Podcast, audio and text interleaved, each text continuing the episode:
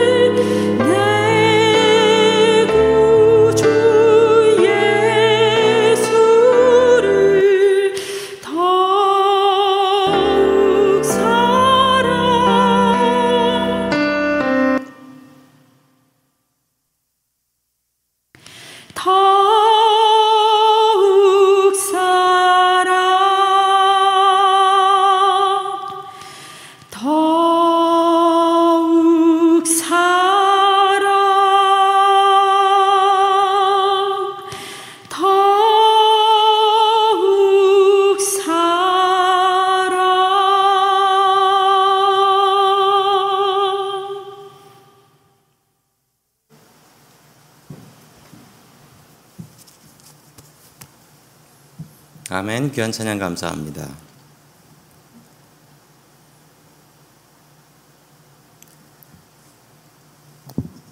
하나님께서 오늘 우리들에게 허락하신 말씀은 구약 성경 창세기 4장 7절의 말씀이 되겠습니다. 우리 하나님의 말씀을 오늘은 다 일어나서 받도록 하겠습니다. 다들 자리에서 일어나시고요. 내가 선을 행하면 어찌 낯을 들지 못하겠느냐? 선을 행하지 아니하면 죄가 문에 엎드려 있느니라. 죄가 너를 원하나 너는 죄를 다스릴지니라. 아멘. 다 함께 자리에 앉겠습니다.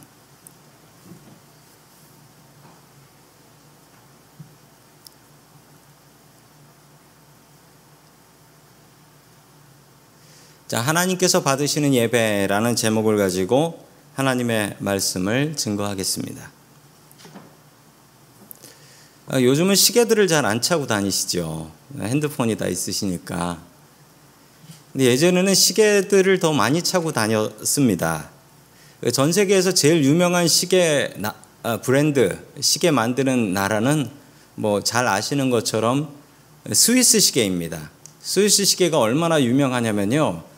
저 화면 가득 있는 저 브랜드들이 다 스위스입니다. 뭐 스위스면 저도 좀 아는데 롤렉스, 뭐 오메가 이런 시계들만 있는 줄 알았는데 아, 참 많네요. 자 그리고 저 시계들 중에서 저 시계들이 참 유명한데 스위스의 시계가 그렇게 유명한 이유가 뭘까요? 스위스 시계하고 우리 예배가 좀 연결돼 있다라는 사실을 아십니까? 저 옆에 나와 있는 분이 계신데 저분이 존 칼빈이라는 존 칼빈이라는 분이신데 저분이 종교 개혁자였습니다. 우리가 잘 아는 것처럼 종교 개혁은 그 마틴 루터라는 신부님이자 교수님이셨던 분이 종교 개혁을 하셨고 그리고 그 마틴 루터를 이어서 존 칼빈이라는 분이 종교 개혁을 이어 나가셨고 저분이 신학적으로 잘 정리를 했어요. 그래서 지금 우리가 믿는 믿음 그리고 우리가 알고 있는 신학들의 많은 부분을 저 존 칼빈이라는 프랑스 신학자이신데 저분이 잘 정리를 하셨습니다. 저분이 종교 개혁을 계속 이어가자 그 로마 교황청에서는 존 칼빈을 이단으로 정죄하고 그리고 잡아 죽여라 라고 하니 이 칼빈은 살기 위해서 어디로 도망갔냐면 스위스 제네바로 도망가게 됩니다. 스위스 제네바로 도망가서 그곳에서 목회, 목회를 하고 그곳에서 시장으로 뽑히기까지 합니다. 스위스라는 나라는 먹고 살기 힘든 나라입니다. 스위스 하면 알프스를 생각하시죠. 알프스가 관광각인 좋아도 그거를 먹고 살 수는 없는 거거든요. 스위스는 먹고 살 게 없어서 스위스 남자들은 튼튼하면 용병으로 나갔습니다. 용병으로 나가서 싸웠고 튼튼하지 않은 남자나 여자들은 뭘 했느냐? 기술을 잘 발달시켜서 그 보석 만드는 일을 많이 했다고 합니다.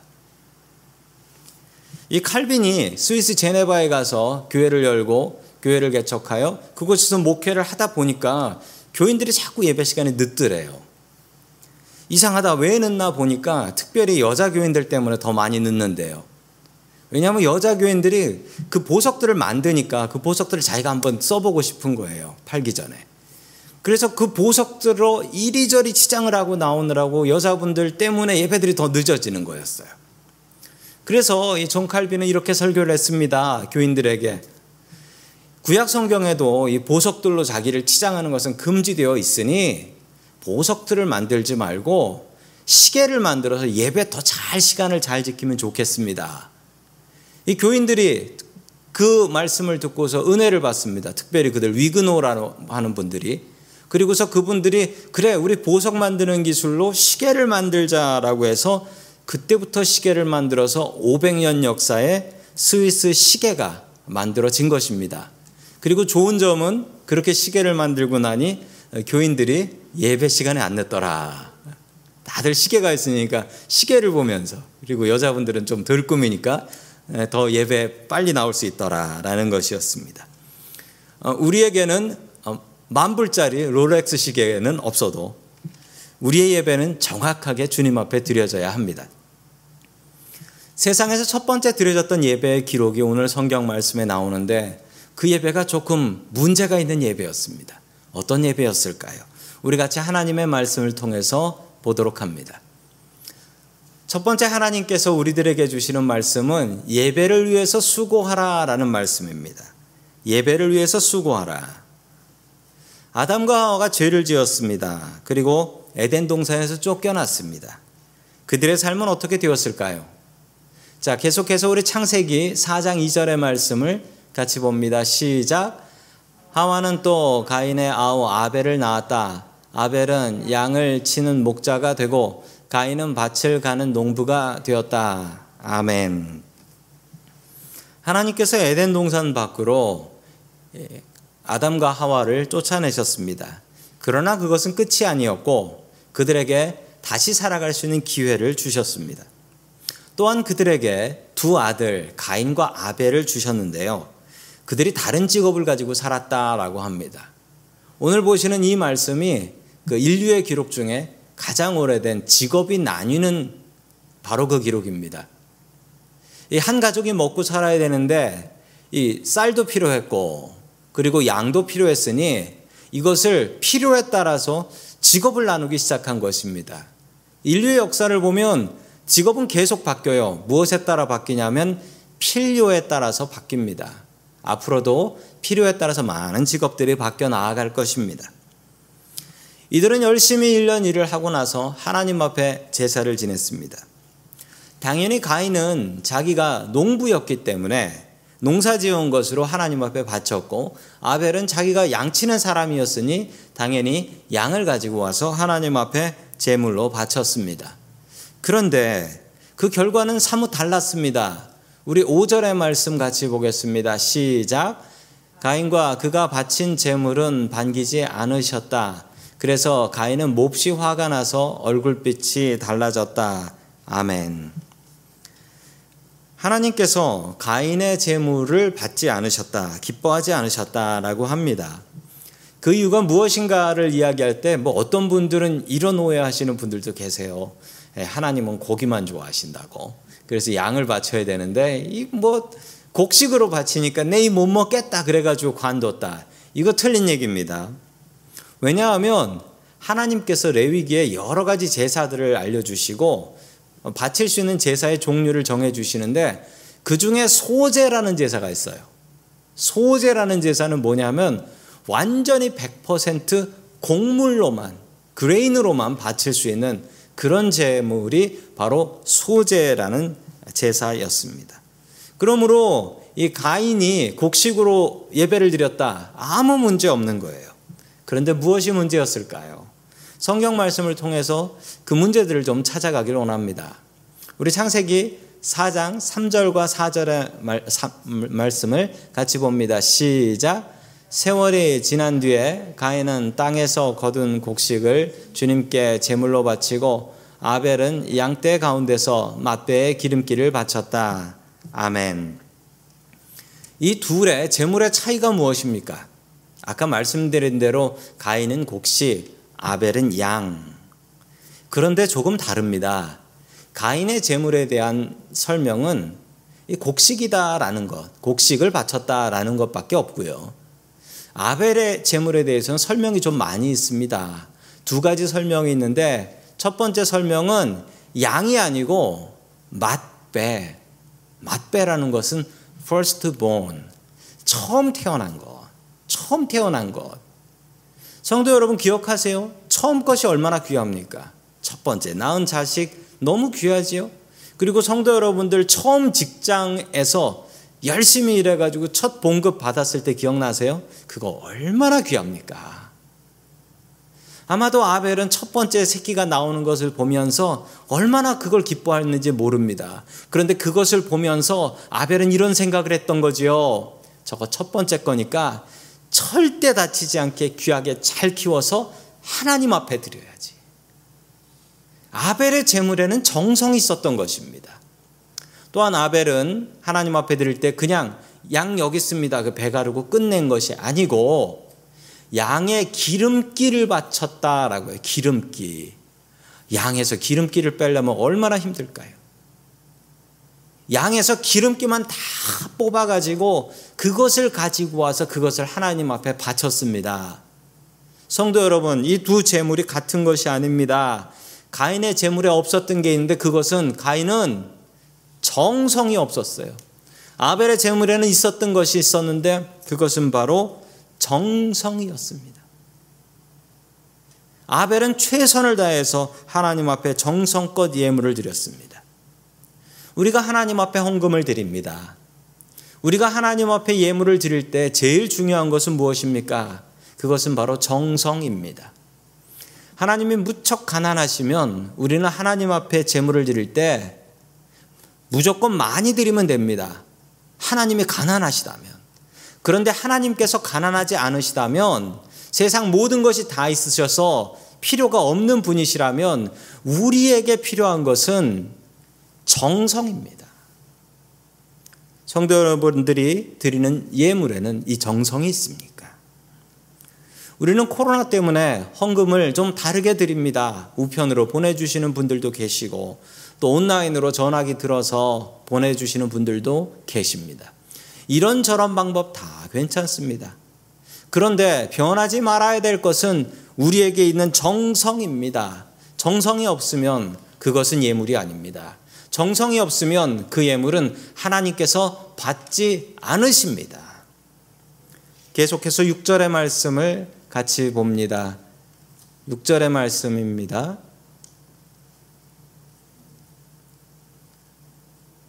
자, 같이 읽습니다. 시작. 하나님 같이 읽습니다. 시작. 주님께서 가인에게 말씀하셨다. 어찌하여 내가 화를 내느냐? 얼굴빛이 달라지는 까닭이 무엇이냐? 아멘. 또한 가인의 재물에 문제가 있었던 것을 알 수 있는 것은 정성만 없었던 것이 아니라 가인의 얼굴빛이 달라졌다라는 것입니다. 얼굴이 벌겋게 변했어요. 그런데 얼굴이 벌겋게 변하는 건 당연하지요. 둘이 제사를 지냈는데 그것도 동생 것은 받고 형 거를 안 받았으니 이 형님 얼굴이 울그락불그락 변하는 것은 이건 당연한 상식입니다. 누구나 그러겠지요. 동생이 잘하고 형이 못했으니까 얼굴빛 변하는 건 맞습니다. 인생에는 이런 자극과 스트레스가 있어야 됩니다. 얼굴 뻘개지는 순간이 있어야 돼요. 그래야지 우리가 변합니다. 그런데 이 충격과 자극에 대한 반응이 달랐던 것입니다. 하나님께서 가인의 마음을 보시니 그 얼굴빛 변하는 것은 내가 정말 실수했구나, 내가 부족했구나라는 것을 깨닫는 것이 아니었습니다. 가인의 얼굴의 빛이 변했던 것은 내가 뭘 잘못했길래 내 걸 안 받으셔? 라는 항의의 얼굴이었습니다. 하나님께서는 가인에게 자신을 반성하라고 그리고 더 잘해보라고 가인의 재물을 받지 않으셨던 것입니다. 하나님께서는 이미 알고 계셨습니다. 가인의 재물을 안 받으면 가인은 화가 나서 자기 동생을 죽일 것이라는 사실을. 그럼 하나님께서는 그냥 그 재물 받으셔서 아벨을 살리시지.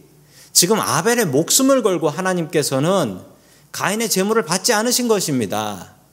하나님 왜 이러셨을까요? 하나님께서 아벨의 목숨을 걸고서라도 우리들에게 하시고 싶은 말씀이 있으셨던 것입니다. 이게 성경에 기록된 첫 번째 예배인데 이 예배부터 엉망이면 앞으로 드려질 예배들은 얼마나 엉망이 되겠습니까? 우리의 예배의 자세를 좀 생각해 보아야 됩니다. 우리의 예배의 자세는 어떻습니까? 지금 우리가 드리는 예배는 어떤 예배입니까? 예배는 어떠한 경우에도 예배는 드리는 것입니다. 절대 예배는 보는 예배가 될 수가 없습니다. 예배는 늘 주님 앞에 드려지는 예배가 되어야 하는 것입니다. 우리 온라인 예배를 드리고 있습니다. 많은 분들이 댁에서 온라인 예배를 드리고 있는데 이 온라인 예배는 뭐 핸드폰이나 또 컴퓨터나 TV로 예배를 드리는데 딱 보면 예배를 보는 것 같습니다. 더 좋은 화질로 방송해야 되고 더 좋은 소리로 방송을 해야 합니다. 그리고 가끔 그 예배 온라인 지난주에 죄송하게도 예배 온라인 잠깐 끊겼는데 끊기면 그 사이를 삐짓고 아, 다른 교회 방송이 나와 버려요. 딱 예배 보는 것 같습니다. 그러나 성도 여러분, 예배는 절대로 보는 것이 될 수가 없습니다. 예배는 절대로 본다라고 할 수 없어요. 예배는 늘 주님 앞에 드려지는 것입니다. 이 온라인 예배 시간에 예배는 절대로 보는 것이 아니라 드리는 것이다라는 것을 우리는 깨닫고 알아야 되겠습니다. 예배는 드린다라는 말이 맞아요. 본다라는 말은 틀린 말입니다. 왜냐하면 성도 여러분 생각해 보십시오. 저 예배를 제사, 원래 오리지널이 제사니까요. 제사로 넣어서 말을 만들어 보세요. 제사 드린다 말 되죠? 제사 본다 말 안 됩니다. 예배는 늘 드리는 것이 맞습니다. 오늘 예배학 교수님께서 강의를 하시면서 퀴즈를 내셨는데 이런 퀴즈를 내셨어요. 예배 시간에 제일 중요한 것은 무엇일까요? 제일 중요한 순서는 무엇일까요? 저희 교회에서도 한번 그 설베이를 설문조사를 해본 적이 있습니다. 그랬더니 1등이 뭐가 나왔냐면 정말 감사하게도 아, 제일 중요한 것은 설교다라고 말씀해 주셨고요. 두 번째로 중요한 게 뭐냐 그랬더니 성가대 찬양이다 라고 정해 주셨습니다. 많은 분들이 그렇게 얘기하셨어요. 그런데 그 교수님 말씀에 예배에서 제일 중요한 순서는 헌금이다 라고 하셨어요. 왜 그러냐? 예배가 제사에서 시작했으면 제사에서 제일 중요한 것이 무엇입니까? 재물입니다. 재물 없는 제사는 있을 수가 없습니다. 그러므로 우리가 드리는 예배에서 제일 중요한 시간은 헌금 시간이 맞습니다. 라고 말씀하셨는데 아, 그 말씀이 참 은혜가 되었습니다. 오늘 예배 시간에 우리 성경 봉독을 일어나서 받았습니다. 하나님의 말씀을 우리가 앉아서 받을 수 없다. 우리가 앉아서 예배를 드리지만 우리 말씀 받을 때는 일어나자라는 마음으로 우리 일어났었습니다. 바른 예배가 되어야 됩니다. 잘못하면 예배 보는 게 되거든요. 우리의 예배가 가인의 예배가 되면 안 되겠습니다. 아벨의 예배처럼 정성 있는 예배가 되어야 합니다. 우리가 드리는 예배 공간을 특별히 우리 가정에 계신 분들은 한번 어, 돌아보시기 바랍니다. 얼마나 바른 예배 장소에서 바른 예배가 준비가 되었습니까? 이런 말씀들을 합니다. 우리 코로나가 시작되었을 때는 양복 입고 집에서 거룩하게 예배를 드렸는데 어, 지금은 내복 입고 파자마 입고 거만하게 앉아서 예배 드리는 그런 예배가 되었다. 어느 분이 이런 고백을 하셨어요. 믿음으로 아벨의 예배를 드리십시오.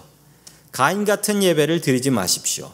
예배는 절대로 보는 예배란 있을 수 없습니다.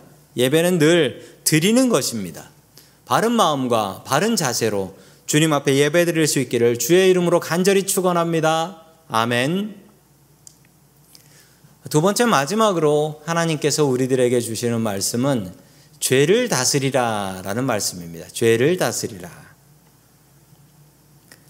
그 워싱턴주 우리 북쪽으로 올라가면 캐나다 가기 전에 워싱턴주가 있죠. 거기 워싱턴주 바로 넘어가면 있는 밴쿠버라는 동네가 있는데 어, 그 동네에 그 미국 그 캐나다 밴쿠버가 아니에요. 예.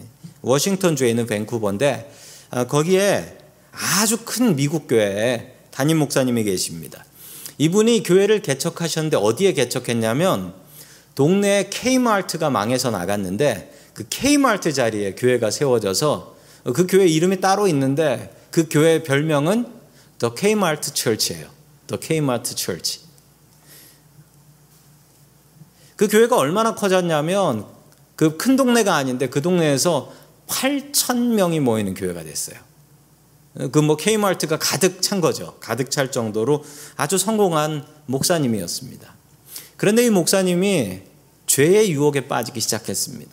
어떤 유혹이었냐면 마약이었어요. 마약에 중독되었는데 교회에서 사례비를 주는데 그거로는 마약 사기에 부족한 거예요. 그래서 이분이 어떻게 했냐면 이분이 어떻게 했냐면 2017년 저분인데요. 물에서 나오는 분 아니고요. 저 옆에 계신 분인데 2017년 12월 11일 목사들에게 12월은 정말 너무나 바쁜 때입니다. 연말 준비에 내년 준비에 너무 바쁜 때인데 이분이 그 멕시코까지 차 몰고 내려가셔 가지고 마리화나를 300파운드, 300파운드 차에다가 꼬깃꼬깃 넣어가지고 밀수를 하다가 국경수비대에게 발각되어서 지금 감옥에 계세요. 5년형을 받고 감옥에 들어가 계십니다. 너무나 안타깝게도 이 감옥에 계시는 동안 뇌종양, brain cancer가 발견되어 가지고 감옥에서도 투병하고 계신데 이분이 자기 치료비 모금을 위해서 어떤 분들이 모금을 하자라고 하니까 교인들이 저것도 거짓말일 거야 라고 하며 비웃었다고 합니다. 죄가 이렇게 무섭습니다. 성공한 목회자도 이렇게 쉽게 죄 때문에 무너지고 넘어집니다. 우리는 죄를 다스리는 사람이 되어야 합니다. 우리 하나님의 말씀 창세기 4장 7절 말씀 같이 봅니다. 시작. 내가 올바른 일을 하였다면 어찌하여 얼굴빛이 달라지느냐? 내가 올바르지 못한 일을 하였으니 죄가 너의 문에 도사리고 앉아서 너를 지배하려고 한다. 너는 그 죄를 잘 다스려야 한다. 아멘. 하나님께서 가인에게 조언을 해주셨습니다. 너 네 마음 문 앞에 지금 죄가 있다. 너 동생 잡아 죽이려고 하는 죄가 네 마음 문 앞에 기다리고 있다. 너를 지배하려고 하지만 너는 그 죄를 잘 다스려야 한다라는 것입니다. 성도 여러분, 죄가 어디에 있냐면요. 죄는 우리 마음 문 앞에 있습니다. 그리고 마음 문 열리길 바라고 마음 문만 열리면 내 마음 속에 들어가서 내 마음을 휘젓고 다니며 나를 파괴하고 나의 가정을 파괴하고 우리 교회와 직장을 파괴하려고 죄는 내 마음 문 앞에 있습니다. 늘 있습니다. 우리가 해야 될 것은요. 그 죄를 제어하는 것입니다. 조정하고 통제하고 그 죄를 내 마음속에 들이지 않도록 애쓰는 것입니다. 조심하십시오. 죄는 항상 내 마음 문 앞에 있습니다. 주님만 우리와 동행하시는 것이 아닙니다. 죄도 우리와 동행하고 있습니다. 그러나 정말 복된 소식 하나는 우리의 마음문은 우리가 열지 않으면 절대 열리지 않는다는 것입니다. 사탄도 내 마음의 문은 열 수 없다라는 사실이지요. 내가 죄를 짓게 된 것은 내가 마음의 문을 열고 사탄을 내 마음 속에 집어 넣었기 때문입니다. 내 마음의 문을 잘 관리하십시오. 그래서 주님께서는 이렇게 말씀하셨습니다. 너는 그 죄를 잘 다스려야 한다. 죄를 다스리는 사람이 되십시오. 세상에 어떤 사람이 죄에서 자유를 얻겠습니까? 우리 예수님께서도 죄의 유혹 속에 계시지 않았습니까? 죄 짓지 않았지만 죄의 유혹을 속에서 살 수밖에 없었습니다. 우리도 마찬가지입니다. 우리도 세상을 살면서 죄의 유혹은 끊임없이 우리를 공격합니다. 죄를 잘 다스릴 수 있어야 합니다. 그러나 가인은 그렇지 못했습니다. 우리 창세기 4장 8절 말씀 같이 봅니다. 시작. 가인이 아우 아벨에게 말하였다. 우리 들로 나가자. 그들이 들에 있을 때 가인이 그의 아우 아벨을 쳐 죽였다. 아멘. 가인은 죄를 잘 다스리지 못했습니다. 그래서 하나밖에 없는 자기 동생을 쳐서 죽이게 되지요. 예배에는 여러 가지 목적이 있습니다. 그 중에 두 가지 목적을 따져보자면 예배에서 거의 뭐 100%라고 할 수 있는 목표, 어, 목적은 첫 번째입니다. 하나님께 영광을 돌리는 거예요. 하나님께 영광을 돌리는 겁니다. 그래서 예배에서 제일 중요한 것은요, 하나님께 영광을 돌리는 것이지, 예배를 통해서 은혜를 받았다, 못 받았다라는 것은 완전 그 다음이에요. 이 예배로 하나님께 영광을 얼마나 돌렸느냐, 이게 가장 중요한 것입니다. 하나님께 영광을 돌리기 위해서 우리는 만들어졌고 창조되었고 우리의 원래 있어야 될 자리는 이 예배의 자리입니다. 우리가 예배 드리는 자리가 우리가 원래 있어야 될 자리예요. 두 번째, 그 다음에 아주 작은 목적은 나 자신을 변화시키는 것입니다. 예배를 통해서 나 자신이 변화되어야 됩니다. 내가 주님의 말씀으로 은혜를 받고 변화되는 것. 그리고 내가 주님의 말씀으로 가슴이 찔리며 주님, 내가 잘못 살았습니다. 이렇게 살면 안 되겠습니다. 라고 회개하는 것. 나 자신을 변화시키는 것입니다. 내가 죄인이라는 것을 깨닫고 새로운 삶을 살겠다라고 결심하는 것. 이것이 예배의 아주 작은 또한 두 번째 목적입니다. 가인은 이 두 가지 목적 모두 실패합니다. 하나님께 영광 돌리는 것도 실패. 그리고 나 자신의 잘못됨을 변화시키는 것도 실패하였습니다.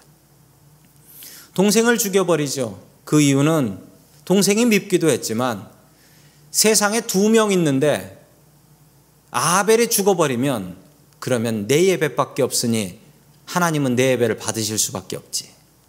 나쁜 생각으로 자신의 동생을 죽입니다. 예배는 나를 바꾸는 과정입니다.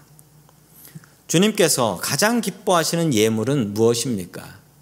그것은 변화된 나 자신입니다. 최고의 예물은 변화된 나 자신이에요.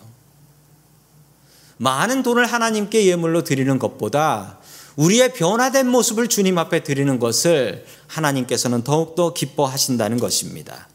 내가 변화되어야 하나님께 영광을 돌릴 수 있습니다. 하나님께서 지금 우리들에게 원하시는 것은 무엇일까요? 성도 여러분들의 마음속에 지금 찾아오셔서 내 문 앞에 지금 죄가 도사리고 있다. 그 죄를 잘 다스려야 한다라고 하는 그 죄는 무엇일까요? 성도 여러분, 그 죄를 찾으시고 절대 마음은 열지 마시고 그 죄를 다스릴 수 있는 저와 성도 여러분들 될 수 있기를 주의 이름으로 간절히 축원합니다. 아멘. 다 함께 기도하겠습니다. 하나님 아버지, 에덴 동산에서 쫓겨난 아담과 하와 가족에게 새로운 삶의 기회를 허락하시고 우리들에게도 예배의 기회를 허락하여 주시니 감사드립니다. 주님 코로나가 이토록 심각한 상황 속에 우리들의 예배가 무너져감을 느낍니다.